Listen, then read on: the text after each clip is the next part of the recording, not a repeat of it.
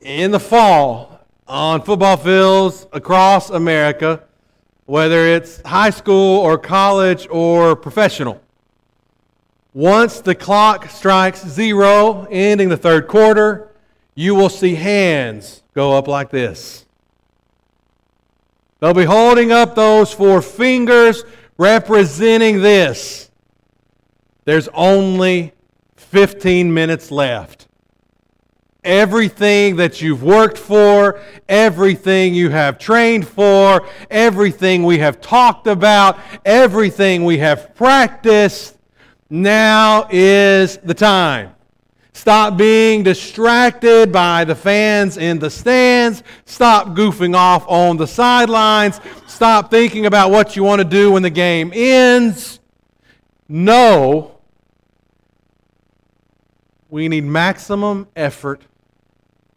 We need maximum energy. Because when the clock strikes zero again, the game it's going to be over. The fourth quarter is very important. Peter would tell us, in essence, as we looked at even last week, we are in God's fourth quarter. As he wrote there in 1 Peter 4 and verse 7, the beginning of it, the end of all things is at hand. We are living in the fourth quarter and when the clock strikes zero, whether it be on your individual life or the Lord's return, either way, the game will be over. And so, with that in mind, Peter wants to make sure that we, as his children, as we're striving to be the misfits he's called us to be, that we're living this life, we're living this fourth quarter with a certain sense of urgency that, that we understand how important this time is as the end draws near. But do we always live with that urgency? Do we always live with the end in mind? Usually not. Like, if we're just being really honest, usually the end is the last thing we want to think about, even if we're thinking about a faithful child of God's going from this life to the next, like our brother Mike's. We don't like thinking about it, it makes us uncomfortable. And typically, we live this life thinking we have what? All the time in the world. I got time. I, I got time to to get my life right. I, I, got time to live how I want to live. I got time to, to come back to God. I got time. But you don't know that. You're not promised that. Your end, whether you like it or not, your end is much closer today than it even was yesterday. That's how life works. That's how time progresses. With each day we are alive, we are one day closer to death. So, you see, typically, unless you've had a near death experience, you don't live with the end in mind the way that you should. And so, Peter wants to make sure that we underline this, that we understand this. The end of things is at hand, it is, it is near. And because it's near, church, it's the fourth quarter. Peter says, Here's some things I want you to remember about how you need to be living your life from day to day. So, Peter, by the inspiration of the Holy Spirit, he's going to give us some priorities that we need to, to hold very near and dear in our life as we prepare for the end, as we live the way God has called us to live. And the first priority that we see is prayer. We need to be a prayerful people we need to be a people who are, who are utilizing this, this most blessed avenue of conversation that we have with the Creator of all things. I've just been giving you the first part of that verse in 1 Peter. There in 1 Peter 4 and verse 7. There's the whole verse. Peter says, The end of all things is at hand. Therefore, be self controlled and sober minded for the sake of your prayers. Be self control. Some translations there will say be alert. be sober minded. Why? For the sake of your for the sake of your prayer life. I can't help but wonder if, as Peter wrote this by the inspiration of the Holy Spirit, I can't help but wonder if his mind may have gone back to another time in his own personal life when he was right there with Jesus, as Jesus was literally in the fourth quarter of his life here on earth, and Peter really dropped the ball. I'm sure you remember the time I'm talking about there in the Garden of Gethsemane I'm going to go back and read it for you. It's not on the screen, but you can see the text I'm reading is Mark 14, there beginning in verse 32. It says, They went to a place called Gethsemane, and he said to his disciples, Sit here while I pray. And he took with him Peter, James, and John, and began to be greatly distressed and troubled. And when he said to them, My soul is very sorrowful, even to death, remain here and watch. Going a little farther, he fell on the ground and he prayed that if it were possible, the hour might pass from him. He said, Abba, Father, all things are possible for you. Remove this cup from me. Yet not what I will, but what you will. And he came and he found them sleeping, and he said to Peter, Simon, are you asleep? Could you not watch one hour? Watch and pray that you may not enter into temptation. The spirit indeed is willing, but the flesh is weak. And again he went away and he prayed, saying the same words. And again he came and he found them sleeping, for their eyes were very heavy, and they did not know what to answer him. And he came a third time and said to them, Are you still sleeping and taking your rest? It's enough. The hour has come. You see, wanting to make sure that we didn't make the same mistake that he himself had made, Peter would write those very precious words be self controlled. Be sober minded. Be alert. Be awake. Understand how serious prayer is. Understand how serious the, the time that you're living in is. And that now is not a time to be consumed by the materialism of this world. And that now is not a time to be distracted by your own personal fears of what may come. Now is a time to have focused communication with God. And isn't that an amazing thing that we have? To have focused communication with God. Again, the end is nearer right now than it ever has been. So, how's your prayer life? Specifically, what do you pray about? You see, spending time with God in prayer, that should be a part of our daily life, should it not? I mean, it should just be a natural thing for a child of God that, that over time we develop this, this beautiful spiritual discipline called prayer, where we just have this like ongoing conversation with God, with our Heavenly Father. Absolutely amazing. What a, what a great blessing that it is. But sometimes the question will arise what do I pray about? And what's the easy answer? Everything. right? I mean, like, when, when it comes to what do you pray about, you, you pray about everything. Of course you do, okay? But maybe knowing that the end is near, maybe we should uh, sometimes reprioritize our prayer list.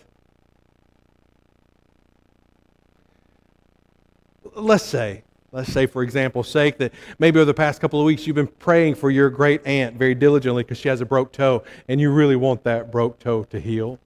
Or maybe you've been praying about your own personal job situation. There's a promotion within your job that you would really like to get, and you've been praying very diligently about that. Both of those things, good things to pray for. Both of those things, they're things you should be praying for. However, if the big clock strikes zero, What does your great aunt's broke toe really matter? What does that promotion within your job really matter? Because if your great aunt is a child of God's, guess what? Perfect toe. Toe's been fixed. She's in heaven. And if you're a faithful child of God's, guess what? All of a sudden you're in heaven with all of the, the wonder and the majesty that God has to present before you. And so suddenly that promotion in your job doesn't seem quite as uh, maybe important or significant as it once did. So, what do we do? We pray and we pray about everything. but maybe we begin to tweak our prayers a little bit and reprioritize, understanding that the things that should really take precedent aren't necessarily the things that are going to impact this life, but the next. That those are the things that should really be at the top of our prayer list, and, and we work our way down. So, what, what really impacts the next life? Well, you know, the neighbor or the friend of yours that doesn't know Jesus, they really need to be prayed for. Or that brother in Christ who just has an unforgiving spirit and just can't seem, seem to shake it, man, he, he really needs your prayers. Or, or any one of us who struggle with any number of sins that have a very tight grip on us, we need your prayers. You see, those are the things that are going to impact not just here, but there. and so we need to make sure that we're kind of reprioritizing our prayer list so that we're praying for those things that have a, an eternal impact. Because the time is short, the time is near. You're in the fourth quarter, church. And so, because you're in the fourth quarter, you need to make sure that your prayer life is strong, but you also need to make sure that you are what? Loving one another. Going back to our text, he says, above all, keep loving one another earnestly, since love covers a multitude of sins. Above all. Above all. Priority number one. This takes precedence over everything else that I'm about to tell you. You make sure that you continue to love one another earnestly. Now, what does that mean? That means you, you love each other even when it hurts to love, man. You, you stretch to your limits. We talked about that a few weeks ago. This word earnestly means that you stretch yourself to love those who may be kind of challenging to love at times, because let's face it, not all of us are always very lovable people. That's just the reality of life. And so sometimes we have to put forth a little bit more effort to love one another the way that we know God wants us to, and the way that God loves us. Now, how does God love us? Well, God loves us with this beautiful Greek word here called agape. Man, agape is a powerful thing. That's this Greek word for love. Now, what does agape mean? Agape means love is about choice, it is about action, it is not about feelings. And that's where we tend to miss the mark. That, that is where we tend to really struggle. Because what do we say? I don't feel like loving them. No, God says, the love he has for us, the love that he displayed on the cross through Jesus, that love is a choice. Jesus never said, I can't wait to go to the cross. I went to the cross because I just loved him so much I felt like going. Jesus said, as we read just a moment ago, Father, take this cup from me, but not your will, not my will, but yours be done. That was a choice. That wasn't feelings. We get them reversed. We tend to think, well, I've got to feel like I love somebody so I can choose to act like I love somebody. No, that's backwards. First, you choose, you act as though you love someone. Then those feelings, those feelings will develop. And so that's how you love someone earnestly, is you make the choice. You put forth the effort to love, even when loving somebody else isn't an easy thing to do. Even when loving somebody else isn't a fun thing to do. Because again, none of us, none of us are always lovable.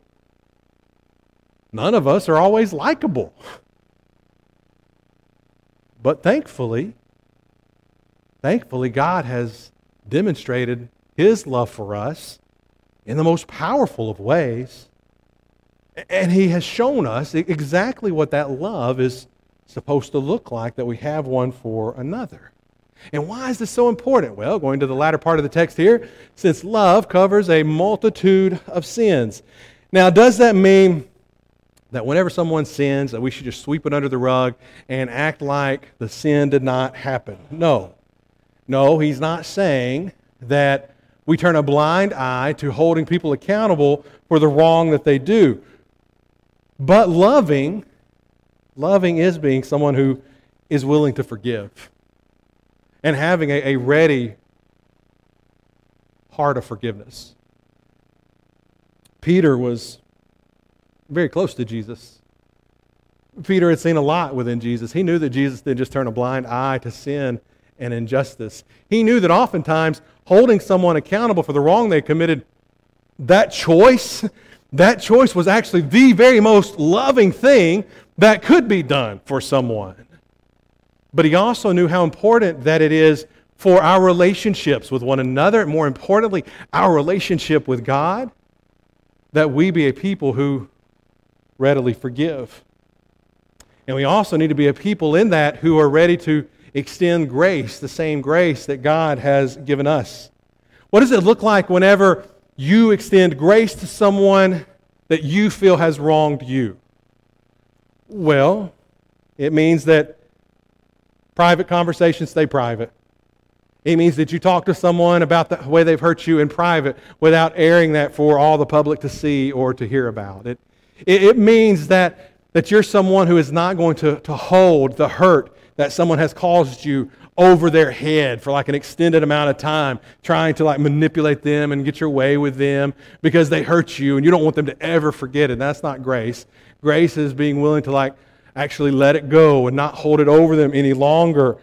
Uh, grace is, is someone who is willing to patiently put up with all of our quirks and shortcomings. We all have irritating things about us, right? And, and grace is that which says, I'm not going to confront you over every little thing you do that annoys me or gets on my nerves. I'm, I'm just going to realize I got some annoying quirks in my life too. And you know what we find? We find when we become a more forgiving person, a more grace centered person, we find that a lot of the conflicts that we do have in this life, because we still have them, they don't last nearly as long because we're able to move past those things. We're able to move forward instead of continuing to hold on to the past as though it just recently occurred. When we live that way, going to make an impact, great impact, on the lives of many. Another thing that Peter's going to tell us here is you're in the fourth quarter, church. You need to be showing hospitality. He says, showing hospitality to one another. There in 1 Peter 4, verse 9. Uh, now, for the first century church, those, those, those misfits, those who were being persecuted, you know what they didn't have? They didn't have this, this amazing blessing that you and I have, this thing we call a church building. they didn't have that.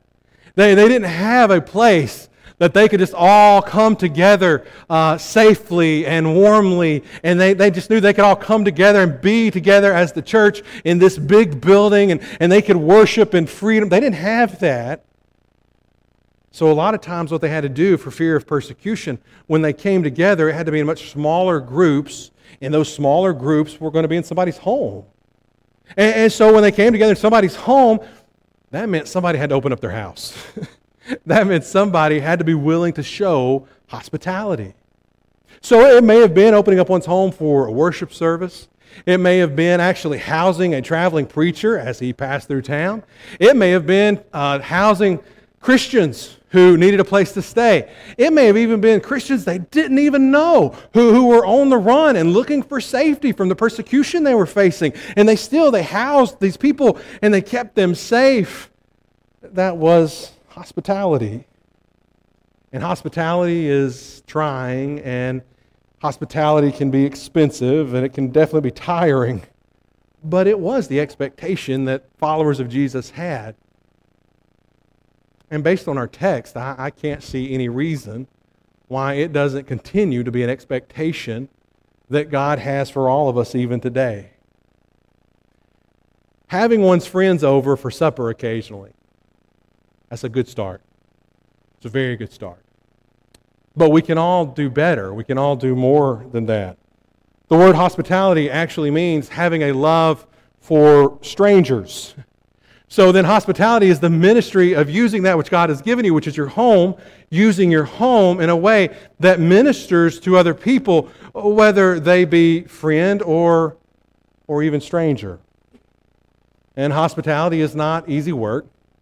It, it means that you have to clean before. It means you clean after. It, it means that people who come to your house, they oftentimes leave it in a, in a much worse condition than they certainly found it. And, and, and I know just thinking about that stress, uh, of showing hospitality, man, you just go, oh, I don't want to do that. Okay, but notice what Peter continues to write by inspiration of the Holy Spirit. Do it how? Without grumbling. Show hospitality without complaining about it. Why? Because you love people. Remember? That was the previous verse. Because you have love for people, you're willing to open up your house and your home. You're willing to show hospitality to those who are in need. And this is a habit that we definitely need to get back to as a church. Because listen, if anything, if we allowed Satan to rob us of anything through COVID and the years that have followed, it has been the practice of hospitality. Because we have become so afraid of opening up our homes and opening up our hearts to other people. We need to get to a point where new members are welcomed back into our home. We need to get to a point where, where people, visitors, are, are once again taken out to lunch. We, we need to get back in the habit of this beautiful, beautiful virtue. And, and again, I know that when we talk about it or think about it, there's things that start going through our head, right? Whispers. And, and usually the whispers are something like this My house isn't big enough. My house isn't nice enough. My house isn't decorated well. Or maybe it's the other extreme. My house is too nice and I don't want people breaking stuff in my house. Or, or maybe it's I, I can't afford to be hospitable right now. Or, or, or maybe, I mean, it, could be like any number of things, any number of whispers that we hear to discourage us from opening up our homes and our hearts to one another and to others. But you know where that's coming from, right? That's coming from Satan. So that he can discourage us from doing the work of God. So that he can discourage us from, from being a part of the fourth quarter and doing what God has called us to do while we are still here. When I think of hospitality, man, I think of Norman and Joyce Flynn. You talk about living examples of what it means to be hospitable, what it means to open up one's home and one's heart. And of course, in the years they were with us, they, they did this on numerous occasions. I actually I thought about just asking for a show of hands of how many people were welcomed into their home at some point. But I'm afraid there's going to be so many of us that were and some of you that weren't, and then you're going to get mad that you weren't. But, but there were a lot of us that through the years were welcomed into their homes on various, various occasions. And you know what?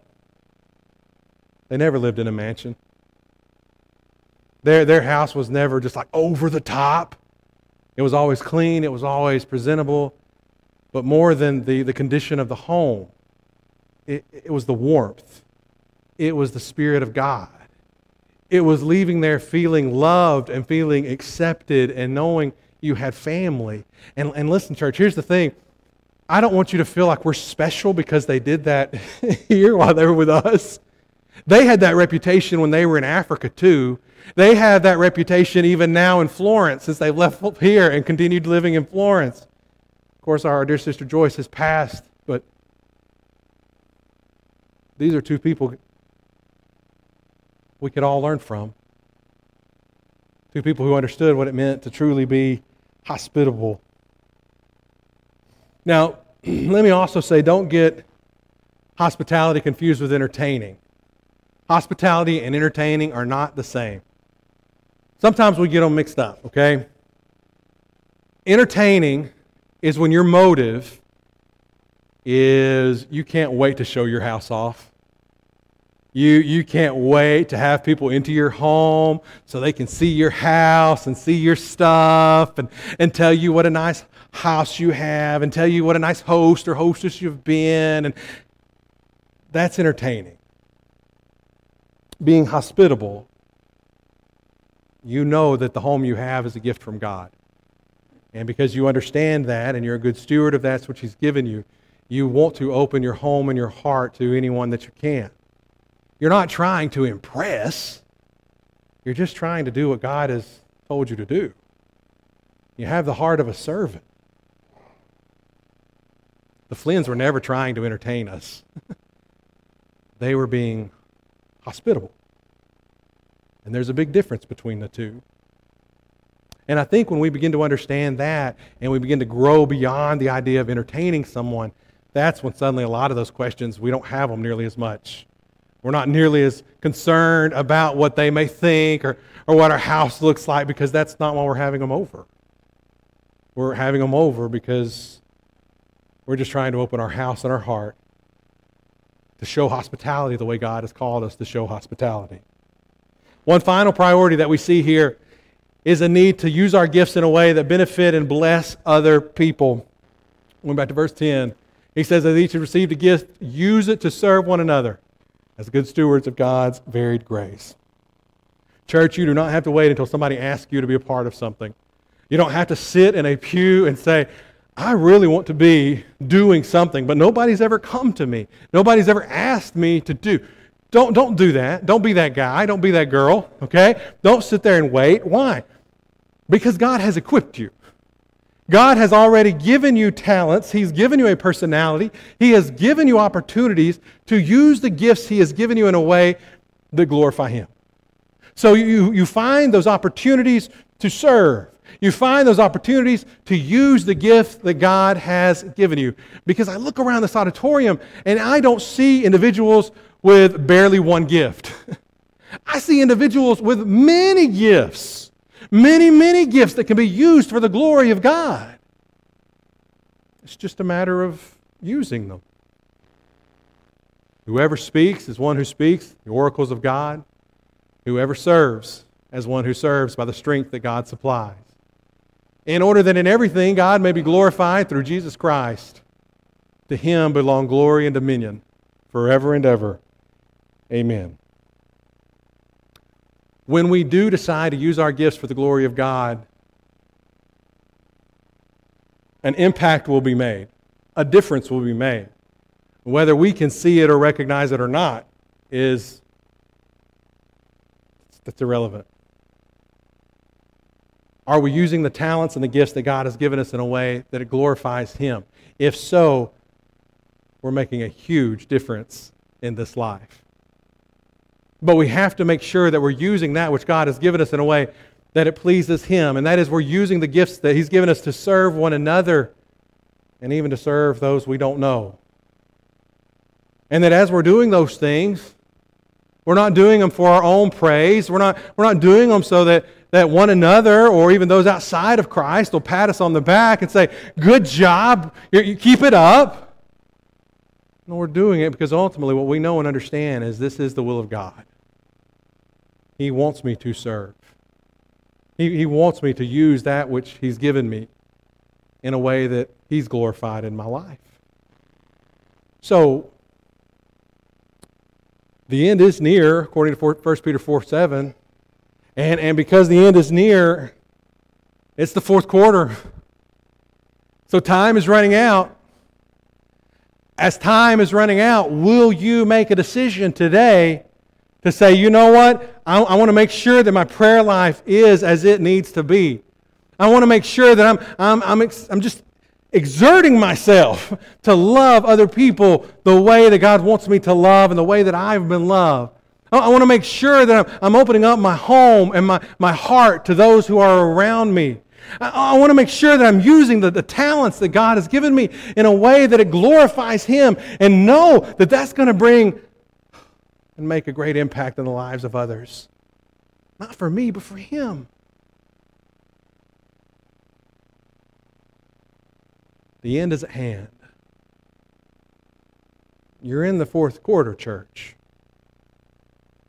Are you living as He's called you to live? And if not, why not? What is it that's, that's keeping you from it? What is it that's, that's keeping you from being the misfit that you've been called to be? Remember, the, the whole point of this sermon series is to finally come to that understanding and appreciation we were never meant to fit in. We were never meant to be like everybody else. We were never meant to blend in with the world around us. We were meant to be misfits. We were meant to be outcasts. We were meant to be unique. We were meant to be separate. We were meant to be holy. And a part of living a, a holy life prayer, love, hospitality, using my gifts. That's a part of living a holy life. A life God has called us to live. A life not like the world around us. Maybe you've never given your life to God. Maybe, maybe you've never been baptized for the forgiveness of your sins. Listen, I want you to know the water's ready today if you are. If you are ready to reenact the death, burial, and resurrection of Jesus, you can do that today. And you know what's going to be amazing? You're going to come up out of the water and you're going to know that by the grace of God, through the blood of Jesus, you're going to be forgiven of all your past sins, that the burden of all those past sins will be removed by the power of God, and you're going to know that you've been added to the body of Christ but to be added to the body of Christ, that also means you're going to be taken out of the world around you. So you're going to be a misfit. That's right. Not really today's lesson, but I, I still want to mention that may be a part of obeying the gospel we don't always spend enough time on is counting the cost. We want to talk about forgiveness and salvation, but we don't always take the time to talk about what that really means that if you obey the gospel of Christ, if you strive to live for Jesus, you're not going to continue to be like the world around you. You're making a decision to live a life completely different because you understand. You understand how God has called you to live. You understand the promises that He's made. You accept that. I don't know, maybe that's something going on in your life. There may be anything else, any number of things. We can help you today. Won't you come we stand and sing?